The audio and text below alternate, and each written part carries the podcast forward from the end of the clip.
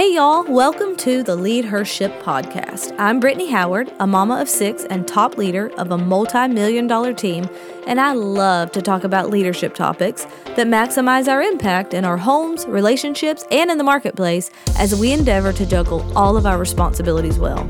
This podcast is for Christian mamas who either are leaders in network marketing or who aspire to be. I have coached a lot of people to the six figure level and beyond, and I'm going to share with you here what I share with my team that has helped us build this business with a long term focus in mind and have very meaningful relationships throughout the journey. We're going to dive into the emotions and thoughts that come with building a business. We're going to deal with relationship dynamics that come with leading a team, especially when your team happens to be your actual friends. We're going to discuss ways to help your team catch the bigger vision with you and how to coach them to success. And we're going to do it all through a biblical lens. I am so excited to talk about a million dollar mindset. If there are two topics that I am the most passionate about, one of them is leadership because I know that people who can lead well will exponentially increase the results that they get in any area of their life. The other one is mindset because mindset is the very foundation upon which everything in your life is built. And all of the results that you create in your life, in every area of your life, will be determined by what you think and believe. It is a fact that you will never outperform the quality of your thinking, and your thinking will be the number one determining factor in whatever results you create, but it's also going to be the determining factor in what limits you place upon yourself. But the good news is, and what's so intriguing to me, I think, is the fact that we can choose. So I love to observe and learn about how highly successful people think and behave. And I can remember even being interested in this as a little girl. I remember riding through town in the back seat and thinking, wonder why those people live in those types of homes and other people live in these types of homes. What do those people know and do that the other ones don't. And at school as a child, the dynamics of people in their peer groups was also interesting to me. I always looked at the popular people and thought, I wonder what makes them that way. So, fast forward to my early adulthood, I was in my mid 20s probably and had two young children that I was homeschooling. And we were at the library gathering some books, and I was just browsing the shelves. I came across this book called The Millionaire Mind, which was a book published about a study that was done on millionaires in an attempt to try to figure out what is the essence of a millionaire. Like, what makes a millionaire a millionaire, other than the obvious fact that a millionaire has a million dollars or more. And I remember my main takeaway from the book being that millionaires really are just pretty average people in every measurable area, but they do think differently and they have different habits. And at this point, these types of studies on millionaires or just otherwise high performers who may or may not be millionaires yet have been replicated many times. And here is what we know they are different. High performers think in very predictable ways, but the same is also true of average and low performers. The good news, though, and what is so intriguing to me and offered me so much hope about just the potential of my future is the fact that we get to choose. It doesn't matter your background, your circumstances, your gender, your age, or, or any other factor, your thoughts are a choice. And so that's great news because that means that all we have to do is learn the thought patterns and behaviors and habits of someone who's a high performer, if that's what we aspire to be, and then do that. It's all a choice. So, my hope is that these episodes about developing a million dollar mindset will offer you hope the way that it did me when I first started learning about all of this. And I hope that it will inspire you to engage in a process that will be lifelong. So, I'm going to share with you some basics of what I have learned over the years from someone who was stuck at the very first rank in the company for almost two years. And now, all these years later, is leading a multi million dollar team. I am just here to tell you that the quality of your thinking will determine the quality of the results that you produce. This business is 80% mindset, only 20% skill set. So think about what that means from a leadership perspective. If you will never outperform the quality of your thinking, and if this business is 80% mindset and only 20% skill set, that means that as a leader, you will play a role in helping people manage their minds. If you have aspirations to not only be a high performer, but lead a team of high performers, then that means that you must learn how to think and behave like a high performer and help other people do the same thing. So that's what we're here for. Let's get into it. So, I am currently going through a Dr. Henry Cloud certification, and a lot of these concepts today that I'm going to share with you come from that training, and I'm just going to simply apply them to what we're doing here in network marketing. Dr. Cloud talks about how your thinking is the software of your brain that drives all of your performance. Your brain is like the hardware, but your thought patterns that turn into beliefs are the software. And this software is going to determine the culture you create on your team, the quality of your relationships, definitely the results that you produce, but also and particularly important, how you respond to challenges. Now, the software drives the hardware, and software can be very powerful or it can be very limiting depending on how it's programmed if you are trying to get your device to do something that the software you are running is not programmed to do, then no matter how hard you try, it's just flat out not going to do that. But if you have the proper software for what you are trying to accomplish, that software is going to empower you to do so much more than you would be able to do without it. And here is what should make you feel so excited and give you so much hope is that you get to choose the software. The software would be your thought patterns or your thinking habits. Now, you don't have control over the unintentional thoughts that your brain is going to feed you all day long.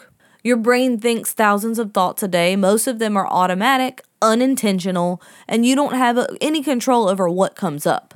What you do have control over is what you believe. It's the thoughts that you choose to dwell on that then become beliefs, which then affect your behavior, which will then determine your results.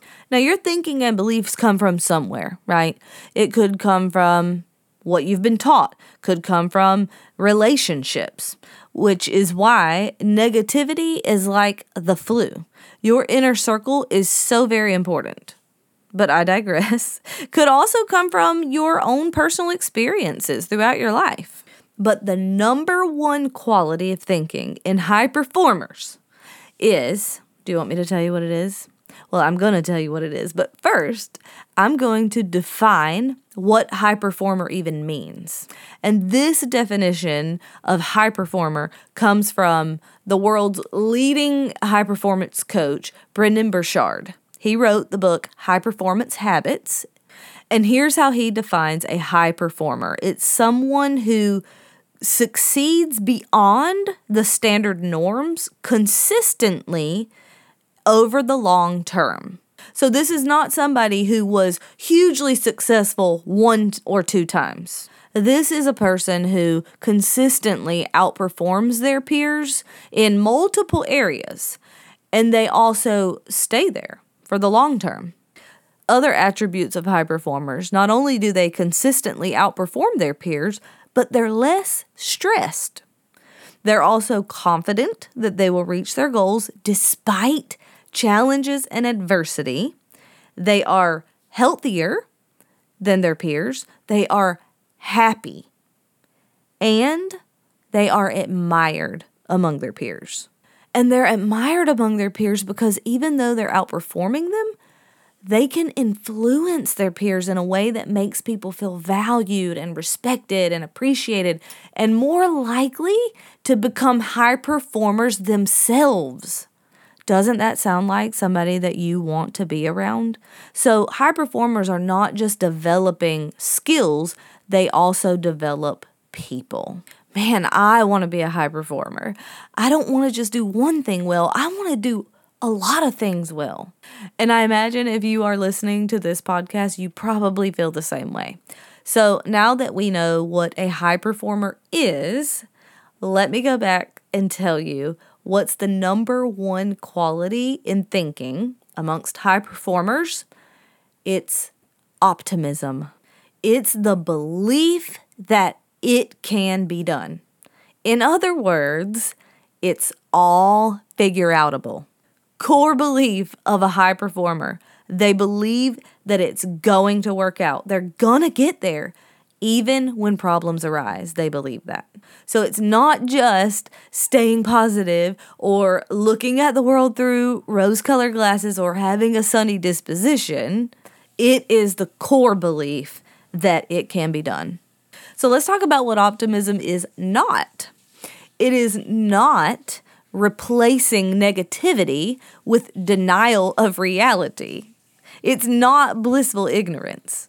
Nor does it mean in any way, shape, or form that you have to agree or be positive about everything. Optimism is the belief that you can accomplish your goals, and so can your team, and that you and your team are capable of finding solutions when problems do arise. So, there was a study done on insurance salesmen, where they divided these people into two groups. First group was made up of people who had high aptitude, but they tended toward negative thinking.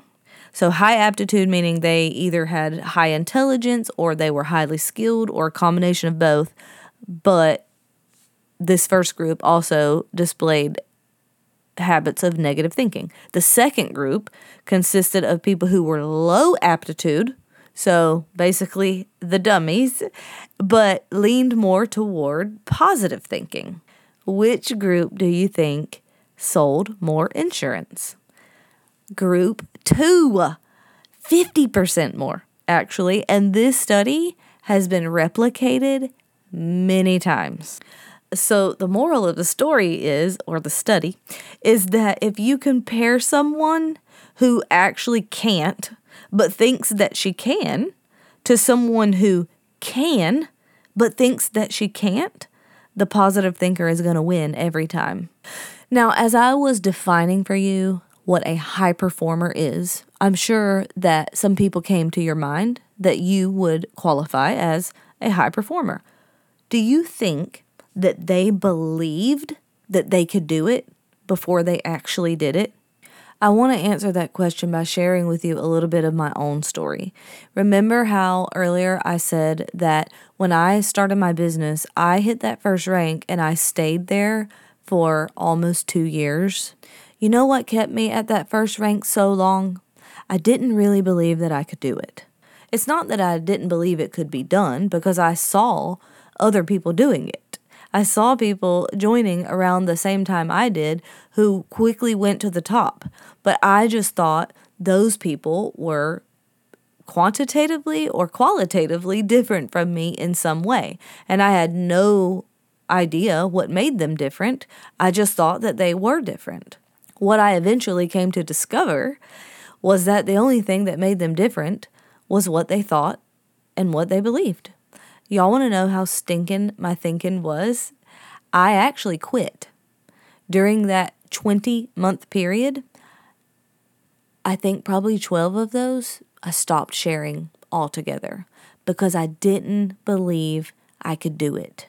And because I didn't really believe that I could do it, any sign of adversity in my business really just became a self fulfilling prophecy. And that is probably why I'm so passionate about this topic now, because I know from my own experience that once I changed my thinking and once I realized that the only thing that was keeping me from moving forward and reaching my potential was what was going on between my ears. It was my thoughts, it was what I was believing. And these are biblical concepts, guys. As a man thinketh in his heart, so is he. Proverbs 23 7. We also have Philippians 4 8, which says, Finally, brothers, whatever is true, honorable, just, pure, lovely, commendable, excellent, if there's anything worthy of praise, think about these things, which that is a paraphrase. But the Bible has a lot to say about what we think. And once I learned those things, it empowered me to believe that I actually can do it, that I can figure it out. If other people can do it, I can do it. They're no different or better than me. They may be further along than me, they may, may be more experienced or more knowledgeable than me, but they're not better than me. And I also have special, unique gifts and talents and abilities that God gave to me. And if they can do it, I can do it. And guys, once I realized that and I jumped back in to my business and went full steam ahead, I went from that first rank in the company, making a couple hundred dollars a month, to making six figures in one year even though I had sat at that first rank for 20 months. And the only thing that changed was my thinking. My products were still the same, the comp plan was still the same, my upline was still the same, everything was the same except what I believed. And that's why I know that if I can do that, you can do it too. So, the answer to my question about the high performers that you know, and if you think they believe they could do it, is yes. They did believe that they could do it. But they may have had to cultivate that belief. Cannot wait to talk more about this next week. Hey, thanks so much for hanging out with me today. Be sure to check out my website, BrittneyHoward.com, for more content on the blog and if this was at all valuable to you today, could you do me a favor and share it? Don't forget to tag me. Talk to you soon.